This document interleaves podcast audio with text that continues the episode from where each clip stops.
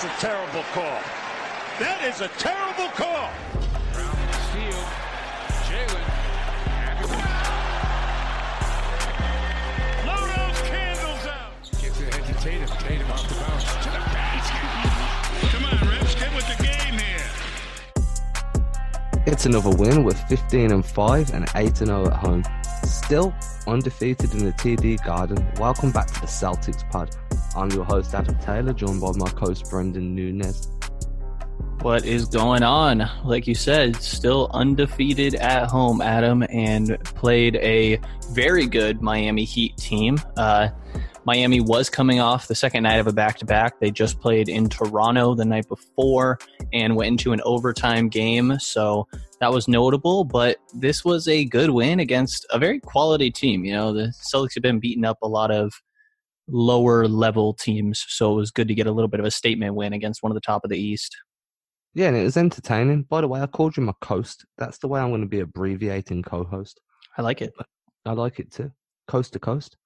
But no, we played really well. It was entertaining. We we went down in the first, had to make some changes towards the second.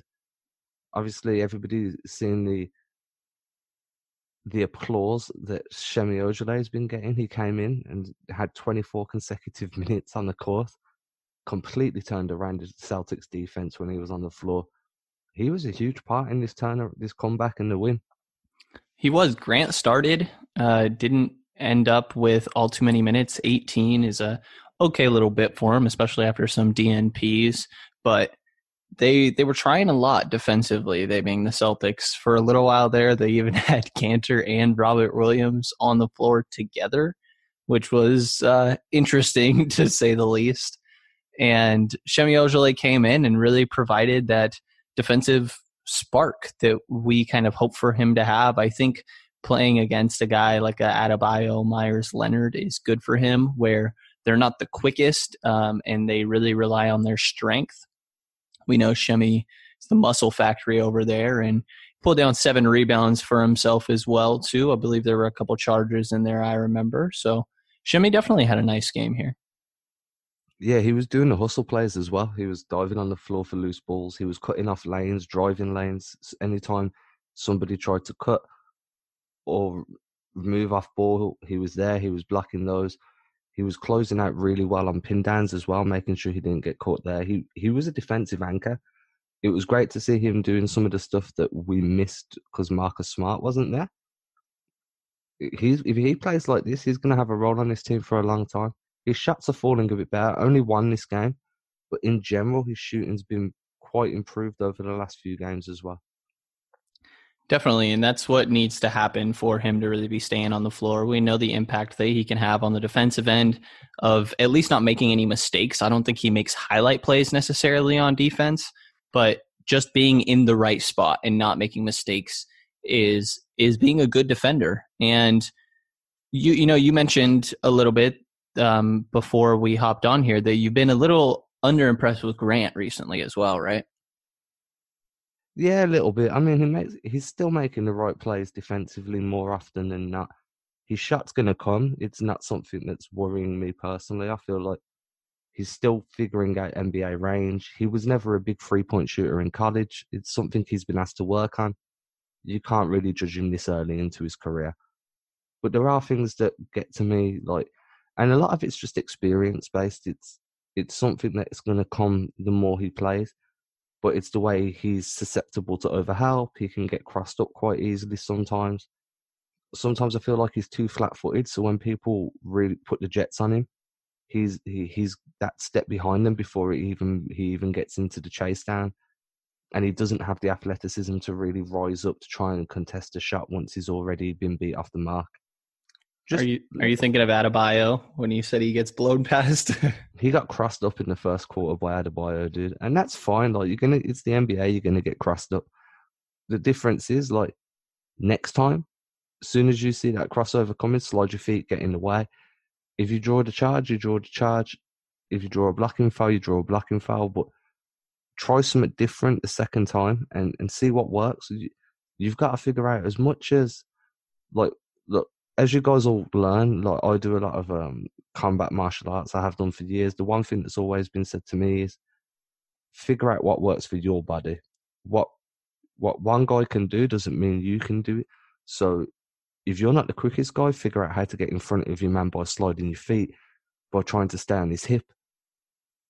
Grant Williams plays really smart defense most of the time. It's just these he's having lapses, and the problem that's occurring at the moment is these lapses are becoming more frequent than his actual intellectual moments. And I don't want it to become a habit that he has more defend bad defensive players than good, because then he's bringing no value to the team at that point. And most rookies, you hope to see flashes the other way, where you kind of expect a decent amount of mistakes from rookies and then hope to see flashes of optimism. But being a four year rookie and really coming out the gate strong, we kind of have high expectations for Grant. And I think those are warranted, but I agree with what you're saying. I think that there's been more lapses um, in a negative way. And especially on the offensive end, I, I, think I get what you're saying with the defense. I think figuring out what really is best for him there uh, will come with time. But the offensive system, he still feels like he's really getting used to it. Like in regards to dribble handoffs or relocating and spacing on the perimeter. I feel like there's been a couple times where he's standing right next to someone and they're trying to tell him where to position. So it feels like a lot of it is just getting comfortable in the Celtics system. You know, it's not things that worry me necessarily long term, but right now there is uh, some growing pains that are, we're starting to see with Grant. For sure, dude. And there's a legitimate chance that if Semi keeps playing this way, he's going to start eating into the minutes that Grant's been getting. Yeah, they're a very similar similar role. I, I, think that Grant can play the five and Semi can't, but you know this. Uh, I guess they're tweeners in a different way. Like Semi is a three four, Grant is a four five, but most of the time I feel like they're going to be playing at that four spot. So I, I definitely could see that happening. And then what did you uh, what do you think of Enes Kanter in this game? It was a really rough matchup for him, and he didn't get any run in the second half. Only six minutes all game. To me, that makes sense. You want to put him in positions to match up against guards that guards to guard against other centers that are big bodies that like to bang down low. When you're against guys that are athletic like Adebayo, who like to stretch the floor like Leonard, this isn't going to be your game. It's it's not suited to your play style. And the one good thing about having this type of hockey rotation of bigs is that you can plug and play depending on the matchups, which is why Robert Williams got more of a run due to his athleticism, being able to close guys out on the line, force them into the paint, and then be able to either catch them if he's be, if he's been beaten off the dribble, or to stay in front of them if they're trying to get to the rim so that made sense to me. It was also interesting to see the time when Time Lord and Theis were both on the floor at the same time. But I weren't too worried about Kanter not really getting a run out. I mean, he had that nice post up against Olynyk in the, I think it was in the first or the second, and he um he spun him off and got a nice little layup at the rim. That's cool, but it's not going to be what you. It's not the matchup you expect Kanter to start really feasting on. So just let him sit. Don't don't put him in a position to lose confidence. Right, Kanter's there to rebound, uh, and against uh, defensive centers or centers that are spacing the floor on the offensive end, he is not going to be utilized effectively. So I totally agree with what you're saying there with Rob getting those minutes over him. And I'm really happy that Brad is not just feeling a need to give Kanter all this run because the Celtics paid him a two year almost $10 million deal. I'm happy that, you know, Brad is just going to play the guy that's right for the situation and not get affected by the contracts. And I think that we're going to start to see in, especially down the stretch here, and I'm looking a little bit far ahead, that the Celtics are going to need Theis to play a lot of minutes. I think there's going to be important games where Theis is playing 35 minutes because it's such a fall off after Theis comes out of the game and you're looking at either Kanter or Robert Williams. Yeah, completely. The only thing I'd say to counter that is there's probably a fall off on the other team's lineup too, because these guys that are coming off the bench in Rob Williams, Kanter, Grant Williams, possibly, they're matching up against the other team's second units big. For sure. I think there's a couple outliers, but that is definitely the case most of the time. Um, one other thing I want to ask you: What do you think about Jimmy Butler being guarded by Jayson Tatum? Tatum's been sneaky good on defense all year. To be fair, dude. I mean, Jimmy Butler was putting the smoke on whoever he could get in front, whoever was in front of him. He just had one of them nights. He was Yeah. coming off the back of his first career triple double. He was feeling himself. It was good to see Tatum start to get a chance to be guarding another team's primary option. So, because Tatum has been, you know, the last few games I've been really impressed with the way he's reading passing lanes and getting those steals and getting out in transition. He stays in front of guys really well. He's long, he's athletic. Usually he's guarding the second or third option on a team. No Marcus Smart. Let's see what he can do against Jimmy Butler. I want to see, and I'm going to look this up while you give me your opinion. I want to see how he actually did against Butler. Yeah, and it's interesting because obviously the Celtics do switch a lot, but you know, coming up the floor, Jay, Jayson was the guy that was that was covering him there.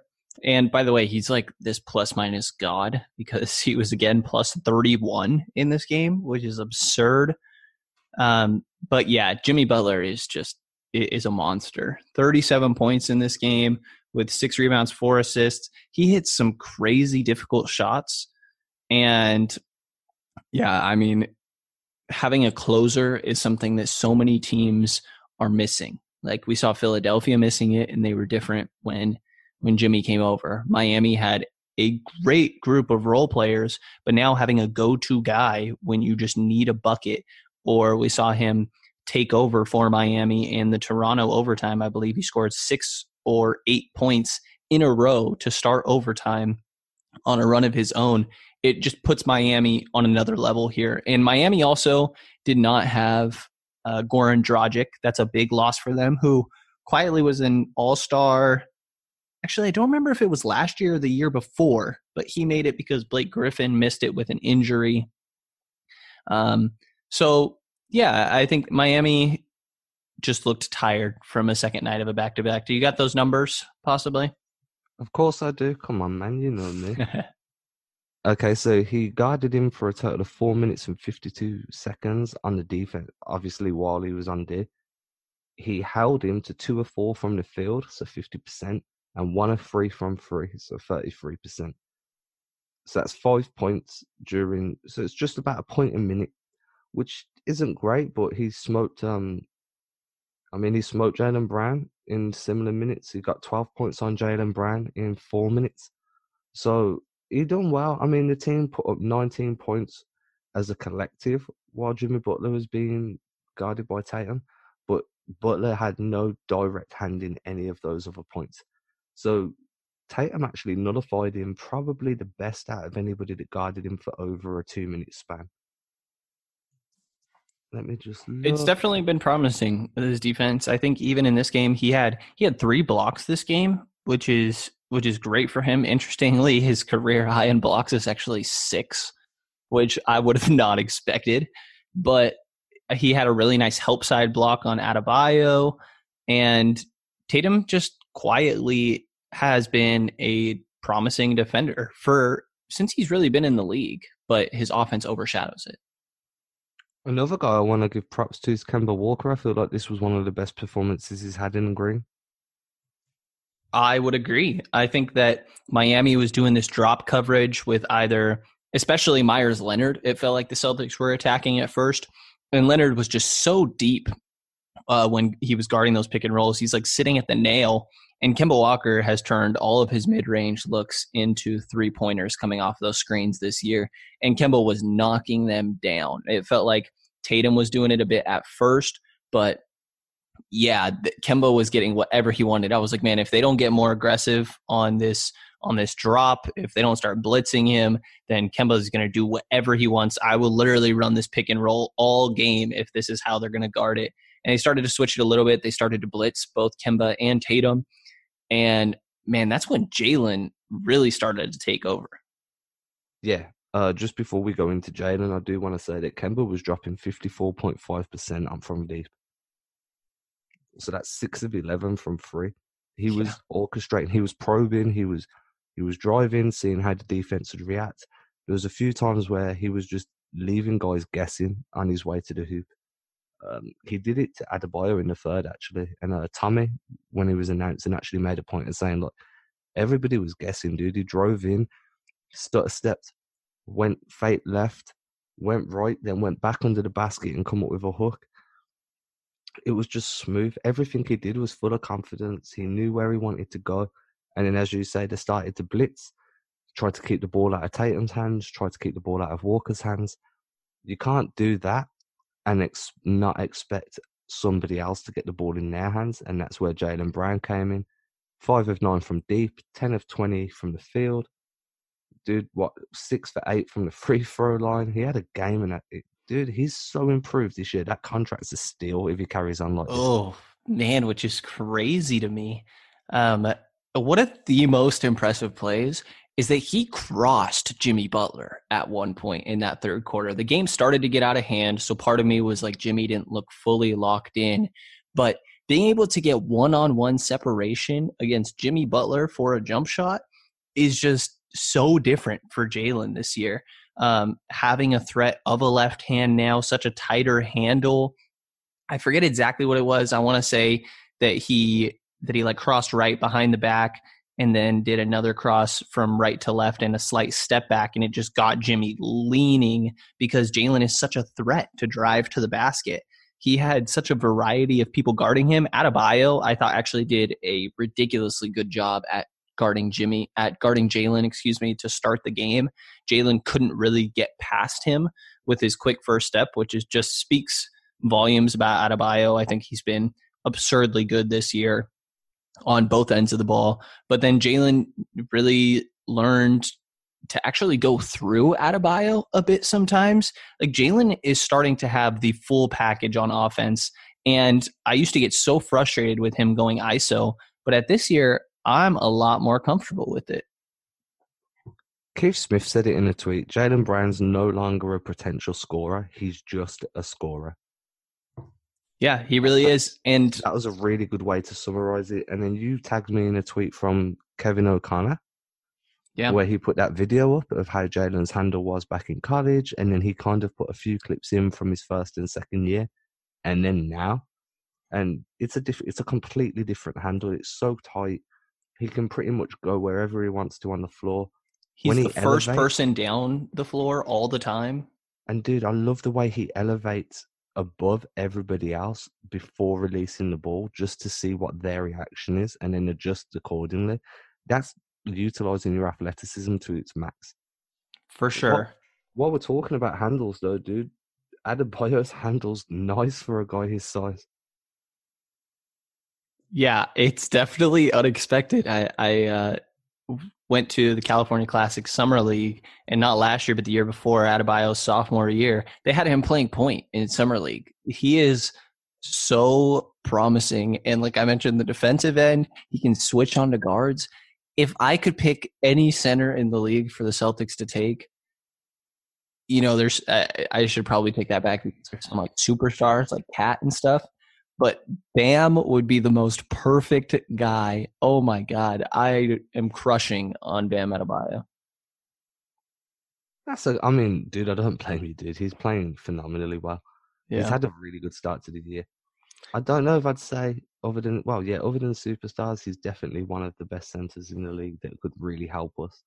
Yeah. The guy that went quiet though that I was really excited to see against us was Kendrick Nunn. Yeah, he's promising. You know, he's got a nice shot to him there as well, but he just things were not falling for him. I, I think that he seemed like he wasn't fully getting his legs under him. A lot of this game, I really credit to Miami looking tired and out of it, and Erik Spoelstra wasn't there because he was traveling for the birth of his second daughter. So it really was just a very unique situation for Miami. It was one of those what you would call a scheduled loss. So I almost put more towards that. Celtics still had to execute, and they did. But really quick to go back to Jalen, one of the other things that has blown me away this year is his three point shooting.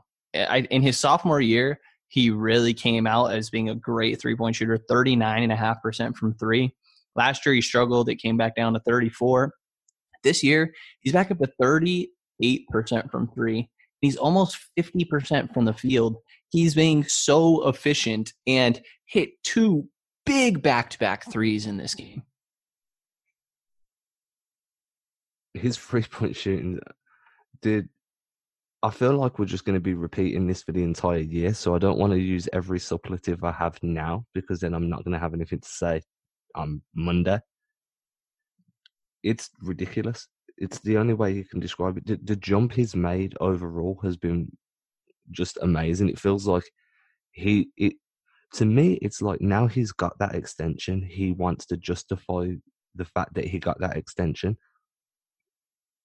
but five of nine in this last game he's i mean i haven't pulled up his um season stats for his three point shooting today because that would have changed after yesterday's game but dude he's uh he's stretching the floor and the thing is as well because he's hitting those threes it's opening up the driving lane for him which is just utilizing his entire repertoire, his his athleticism, his speed.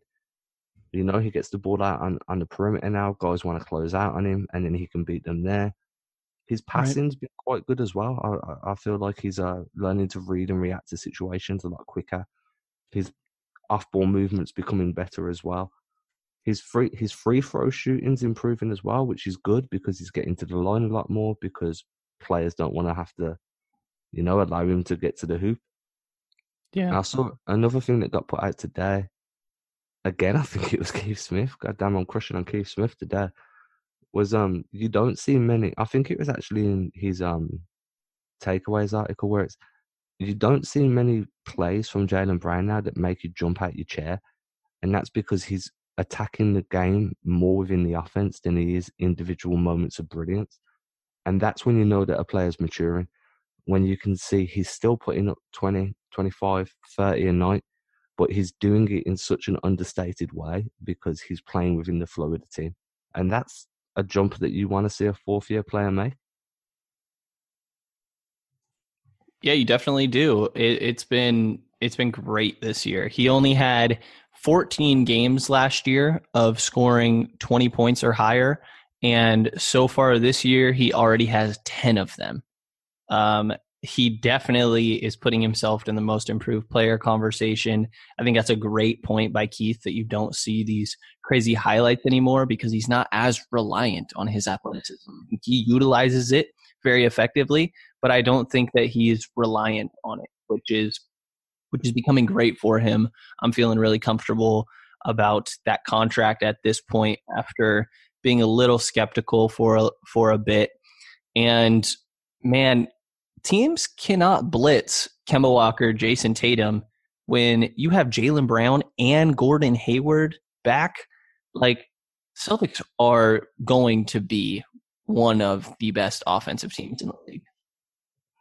Yeah, and I feel like it's come at a great time because the league's gone to like a, a duo mentality. So you've got your two stars and then everybody else. We we're fortunate in the sense that we've got four of those guys. So you can blitz two of them, fine. There's two more that can score. So it's going to be really interesting once we start playing some of these teams like the Lakers. I want to see how we do against the Clippers again. I feel like we're more than capable of beating Philly the next time we see them. They're having a tough time at the moment. I really, really think that we're we're in a position that if we can figure out our center rotation moving forward, we're going to be a force in the East, dude. I think so. It looks like that's already the case, but I think that's a good way to transition to our next segment here where we'll we'll get into the name of it when we come back, but are you good to move on from the recap of this Miami game, man? Yeah, man, I'm good. Did you want to take a break before we come back? Let everybody hear our advertisements. Let's do it.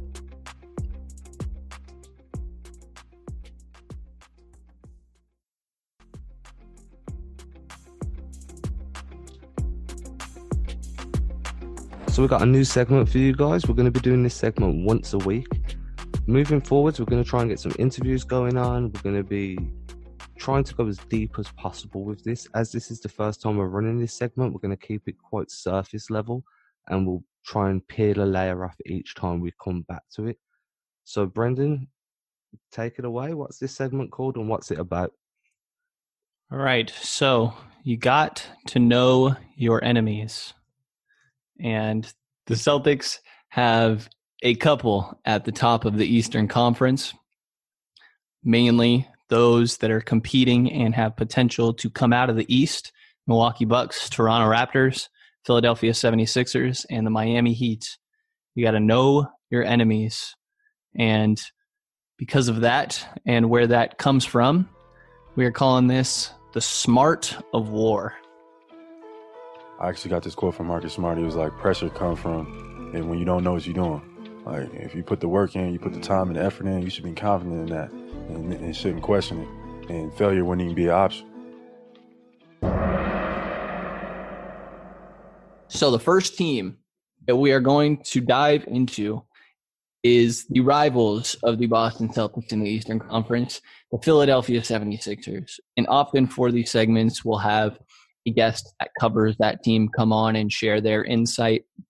But for now, it's just going to be us checking in on the enemies, keeping up with them, because going to face them a couple times this year. Obviously, the Sixers are in the same division as the Celtics. Already played them one time this year in the opener, where both teams were not fully comfortable. Obviously, but Philadelphia, fifteen and six, and have been benefits of a weaker schedule, similarly to the Celtics. Adam. They have been. They just haven't been getting it done as much as we have. I mean, they're not that bad to be fair. I just uh, I feel like for the roster they've got and all the hype that surrounded them coming into the season, they haven't been as what would be the best way to put this? They haven't been the premium basketball producing team as what many would have expected them to have been. Yeah, it, it was definitely thought that they were the two right behind Milwaukee, and it was clear, you know, and it doesn't quite feel like that. Milwaukee kind of feels in a tier of their own right now. Yeah, I mean they're struggling to take care of the ball. Um, you know, they're averaging what's that, 16? There's 27th in the league for turnovers, dude. Uh, they're struggling quite a lot to handle the ball. They're still trying to figure out how best to integrate Al Horford. And I've said this before, I'll say it again. I think that they're lacking shooters. They're lacking some smaller guys that can push the pace. They're they're they're a quite a large team in terms of height. They're they're going to go through some teething issues. I still think they're going to be a really, really tough team to beat. They're definitely a force in the East. It's just going to take a while for them to really figure out what works best for them. Right. Spacing definitely was the questions with the Sixers going into the year. And there's a couple things that I think they'll even out that'll help them. Uh, Thybulle, who the Celtics actually traded to the 76ers, it was the 20th pick and I don't remember off the top of my head what picks they got in return, but Carsen Edwards was 33, and then some other pick in the 20s was Ty Jerome that was traded to the Phoenix Suns as part of dumping the Aron Baynes contract. So that trade doesn't look great for the Celtics, but Thybulle has been great for the Sixers. He's been a beast on the defensive end. At times, he's a little too aggressive there, and tries to do a little too much and, and, is a little too risky. He's extremely similar to Robert Covington in the fact that he's insane off ball. He's so active there. And you would hope that he's hitting a three point shot, uh, the 76ers would. This year he's 43% from deep. Um, as nice as his shot has looked, it's not going to stay at 43%. I don't think he's an elite three point shooter. If he is, that is an amazing steal for the Sixers to get. But I think that's also being countered by Mike Scott being 32% from three, uh, Tobias Harris being 29% from three. So I think that'll sort of start to even out here. Right now, they're dead middle in three point percentage. I'd kind of expect them to stay around there. And yeah, just some some of the basic numbers. They're 17th in offensive rating but third in defensive. And that's obviously where you expect this Philly team to really have their impact is on the defensive end, having three, four all NBA level defenders in Simmons, Richardson, Horford, and Embiid. They're really, like you said, obviously staggering Horford and Embiid. And this is one of the matchups that, like we were talking about earlier, where I think that the Celtics are really going to get screwed when Theis is not on the floor in regards to one of Horford or Embiid. I don't know if I feel comfortable with. Part of me almost thinks like, do you put Kanter on Embiid because Kanter's historically done okay against him. And if Embiid is just trying to really back people down, but Kanter never feels like a viable option for guarding anybody, really. Um, but yeah, the Sixers have been getting it done on the defensive end and and rebounding the ball well as well. Um, and they they pass the ball extremely well. Also, they're fifth in assists. Uh, and that comes with the high turnovers as well. So they're moving the ball a lot. It's not always on target, but they definitely share. And I think that there's just some kind of growing pains that they're going through right now. Pretty much exactly what you had said there. I mean, when you're saying put Kanter on Embiid, that's okay, but we just saw that Brad's kind of not unwilling, but he's hesitant to put Kanter to guard any big that wants to play outside of the three point line. Embiid's traditionally a back to the basket player, but he is taking what nearly four threes a game. Now? Yeah, I mean, but I think that's what you want him to do. You know. Yeah, he's he's he's scoring at thirty one point three percent, so it's below league average, but it's still just shy of one in every three shots. So he'll hit one of four. I'd prefer him to play outside. That's fine. However, I wouldn't mind seeing how in a limited minutes, and I'd like to see this in regular season, obviously. How Robert Williams fares against him. We've seen some growth from Rob Williams this year. I want to see how Rob Williams does against Joel Embiid. Yeah, it's going to be interesting. I think we definitely are going to get to see it because Theis is somebody that, for as good as he has been defensively, is not the strongest guy and is a little bit shorter there as well, with Joel Embiid just being an absolute mammoth down low. So Rob will get some some chances there for sure. And we saw this team at the start of the year, the Celtics did, and ended up losing 93 to 107 where Ben Simmons had 24 points and, and nine assists. And, you know, really quick on Simmons, is he like, to me, he reminds me of Rondo so much. Do you see that? Yeah, he's just a taller version of Rondo which is not a bad thing at all. Like no, I feel like people all. say that to slander him, but Rondo was so good in his prime. I do think Rondo was a better defender, and I know Ben Simmons is a, an Oof, level defender. I don't know, but I feel like Rondo was more okay. So I don't feel like Sim. I feel like how can I put this? Rondo was a more intense defender. He he took it personally when you scored on him. That's fair. I think that Rondo was a better guard defender um, but Simmons' versatility with his size puts him okay, over yeah, that, for that, me. That's fair. I can deal with that. That's that's acceptable. Yeah, I but still, I'm still not a big fan of Ben Simmons. Yeah, I don't blame you. and uh it's that Twitter thing, dude. Every time he puts a tweet out, it's just a it, it drives me. Is it like, what's it about, dude? Give me some context. Yeah, I forgot you had said that, and I looked through every Ben Simmons tweet, and I swear every other one does have that emoji with the blowing smoke out of its nose with no context. Yeah, that's the whole thing. But uh, Josh Richardson has been great for this team as well. I think that it's interesting that he's been a lot of their offensive creation, where, yeah, I mean. Simmons and Embiid on the floor at the same time. It's really interesting how those guys don't seem like a great match together on the floor. You know, um, when one of them is really dominating the ball, the other one doesn't feel like he's being used effectively. Um, I know their numbers are very good when they're both on the floor together, but it's an interesting change in styles. Tobias Harris really needs to start hitting that shot for him to be successful. And, you know, when when the Sixers played the Kings the other day, and Richardson went out. That's the game that Richardson got injured in. They brought in uh, Furkan Korkmaz, and that man cannot play defense. He can shoot a three ball, and they definitely need that. But Buddy Hield started to go off the second he was not guarded by Josh Richardson, and then they take out Korkmaz and put in Thybulle, and all of a sudden Buddy Hield can't score again. But it's a really give and take. If Thybulle's hitting his three, but he's definitely not the same threat as Korkmaz, who's shooting more than double the amount of attempts, even though it's on a worse percentage. Like I said, Thybulle's 43% is not going to stay that way. Um, but the bench of the Sixers team is where the question is. It's, very similar to the Celtics team, actually, in that regard. It is, and they've they're another one of these teams that has more than two stars. They're actually really, really sim- similar to the way the Celtics are built. They've just got that bit more defensive power than what we do. Al Horford's going to be Al Horford. He's going to anchor them. He's going to steady the ship whenever it starts to get a bit choppy waters.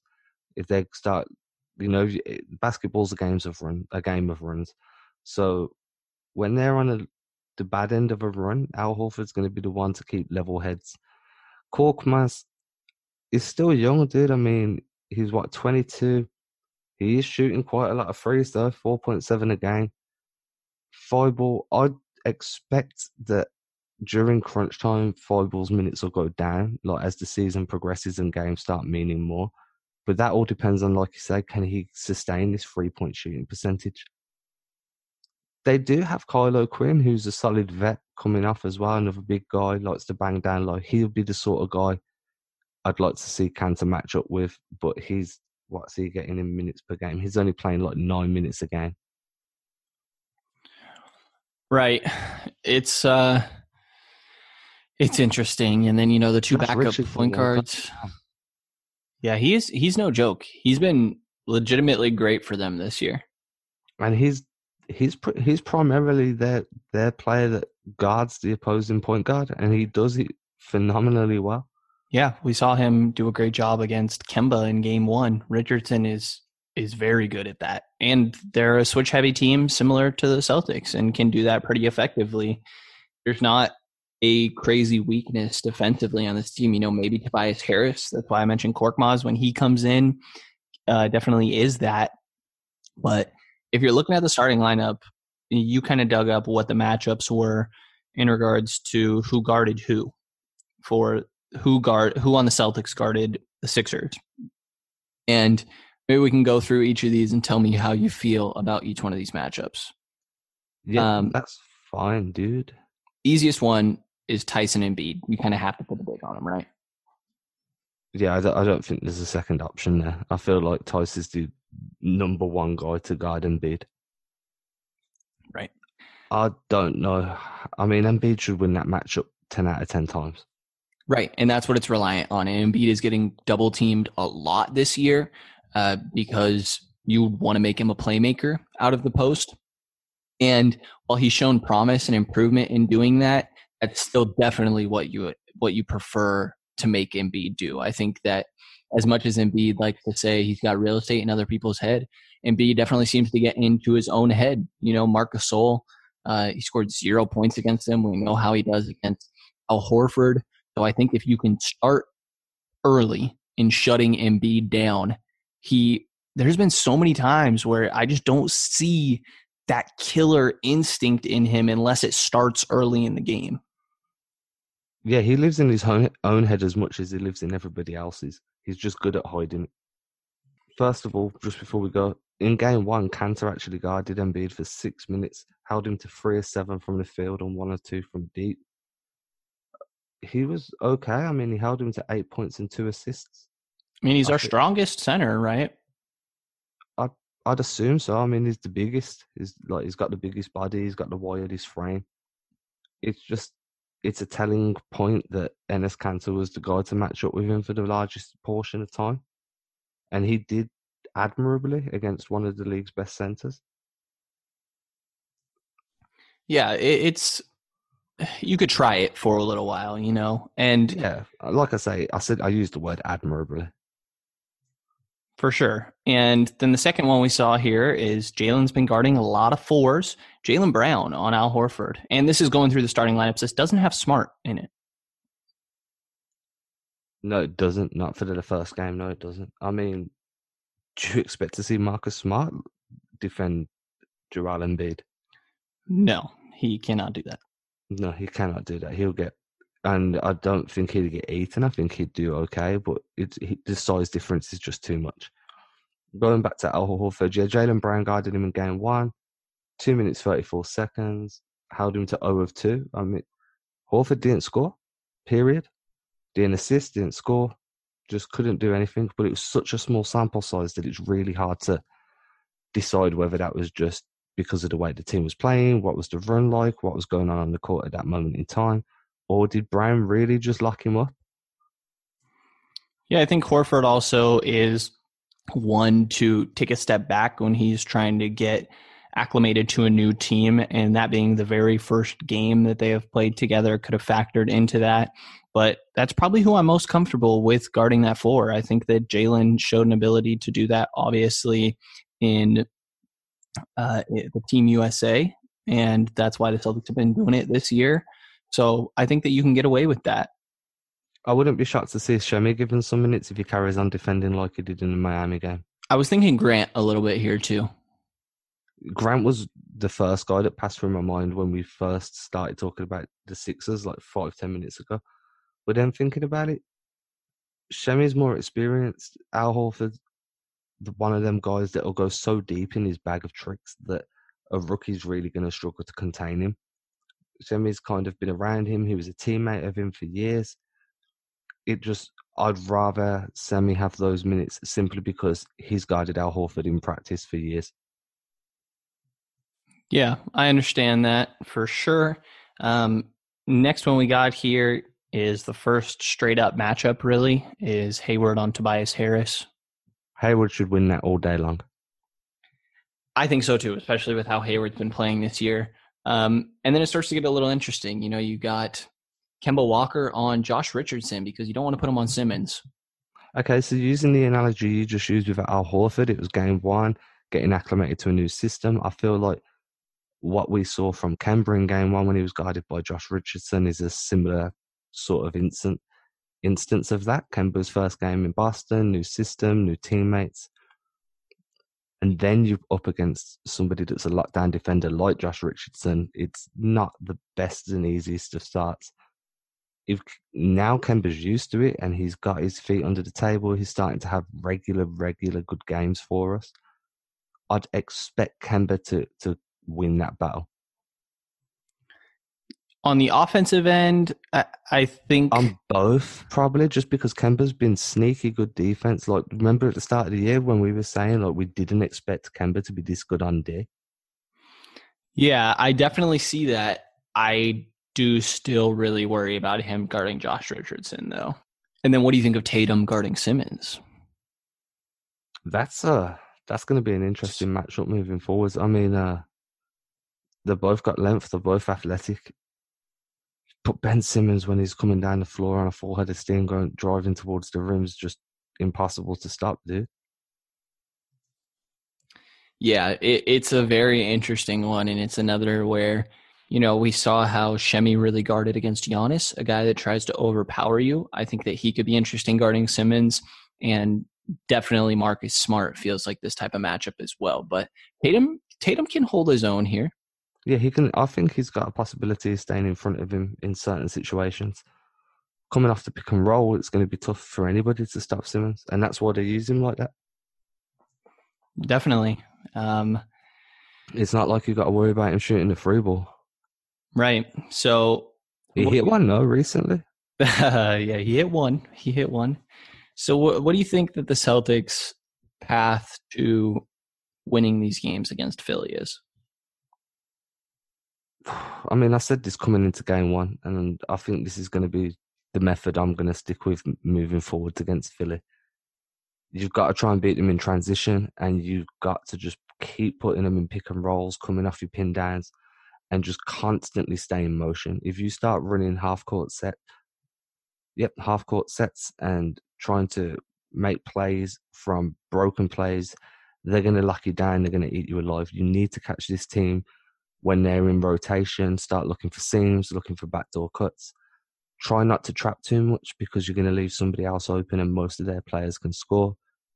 So it's all about just keeping that team moving, keeping them switching, keeping the rotations going, a lot of dribble handoffs, and then just try and get just keep passing the ball until you find the open man.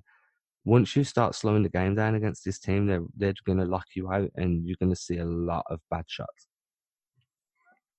Definitely. I, I, totally agree with you. I think that you need to get out in transition as much as possible against this team. And the way that that starts is getting stops on the other end. And like we mentioned, Philly being 27th in turnovers, the third worst team there.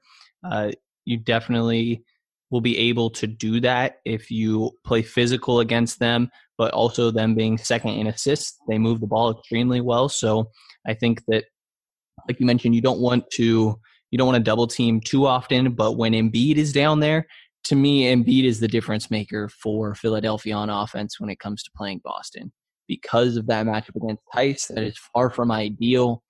Um, especially The one thing I will say though is our wings do a really good job of stunting down in the low post.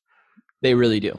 They, They, really do a great. They do a great job of just add, applying that extra bit of pressure while not leaving their man open for long for long periods of time.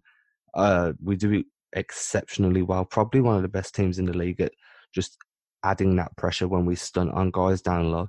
Hopefully, Especially when you're helping off of a guy that's not a shooter, you know? Yeah, I mean it happens a lot, dude. Like um, and I know every team does it. Every team stunts on a guy in the post, but I just feel like we keep our coverages really well. We, I've, it's rare you'll see one of the wings overcommit. Yeah, and I just think you need to make him beat a passer. I think that's what needs to happen on the defensive end of the ball. And like you said, get out in transition, really make Philadelphia turn the ball over. But the next time we're going to see this matchup is Thursday, December 12th on TNT. So definitely keep an eye out for that one. You got any other notes on Philadelphia here, man? Not really, just forget Philly, dude. Agreed. I want to pretend like Horford's not on that team. It still breaks my heart. Yeah, every time. But yeah, that's going to be this new segment that we do, the Smart of War. And Brenden did miss one team off that list that we will be covering, and that's the uh the Memphis Grizzlies. oh, you're right. Yeah, we're going to keep track of Memphis as well, who Ja Morant is out for a while there, week to week with some back spasms. Get the cameras off the court, people. Um, yes, we're going to keep track of them, obviously, because the Celtics have the Memphis pick one to six protected this year. And if it does not convey this year, it is unprotected in next year's draft. So good call there. Definitely missed out that we will be covering them as well. Tut, tut. Yeah, but usually, like I said, we'll have a guest on to do this with us and be able to dive in a little bit deeper on the team that they watch every single game and cover themselves. So look ahead to that one. But I think that's all we got for this, man. Yeah, man. I mean, we're done. We're gonna. We've got a special guest for Monday's episode. I'm not gonna tell you who it is because that'd be spoiling the surprise. It's gonna be a good one. You're gonna have to tune in to see who it is. Brenden, you got anything you want to say before we say au revoir? That is all that I got, man. Okay. Well, we did the dirty job. Yes, we did. I try to think of something like French to say. I got nothing. Sacre bleu.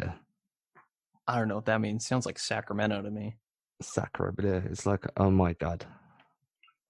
Interesting. I Interesting. think that's what I use it for anyway.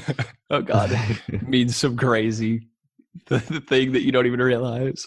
Dude, like France is like, I can get to France on an underwater train. Um, Is that true? sure.